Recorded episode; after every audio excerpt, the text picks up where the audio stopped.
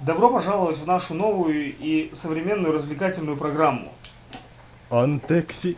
Мы обещаем вам замечательные скетчи и много другого интересного того, что мы придумали специально для вас. Anteeksi, mutta voisimmeko aloittaa ohjelmamme suomen kielellä?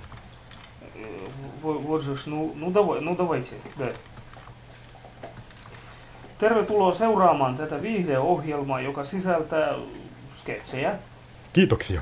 Minun nimeni on Tauno roolihenkilöstä riippumatta. Ja minä taas olen Igor. Näin on helpompi kertoa kuulijoille jakson lopussa roolihenkilöiden luettelo. Esiintyjät tässä ohjelmassa ovat Markku Ylipentilä ja Topi Kajava. Nythän se meni tähän alkuun. Ei se mitään haittaa. Kuulijat tuskin huomaavat eroa. Hyvä. Hyvät kuulijat, ensimmäinen sketsi on valmistumassa Leonin menu.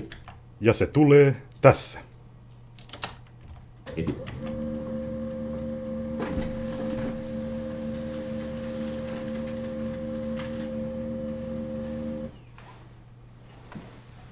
Olitpas nopea.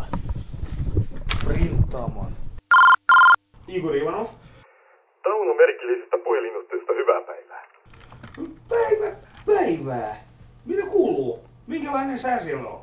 Sataa vettä. Joo, no mitäs kuuluu sitten?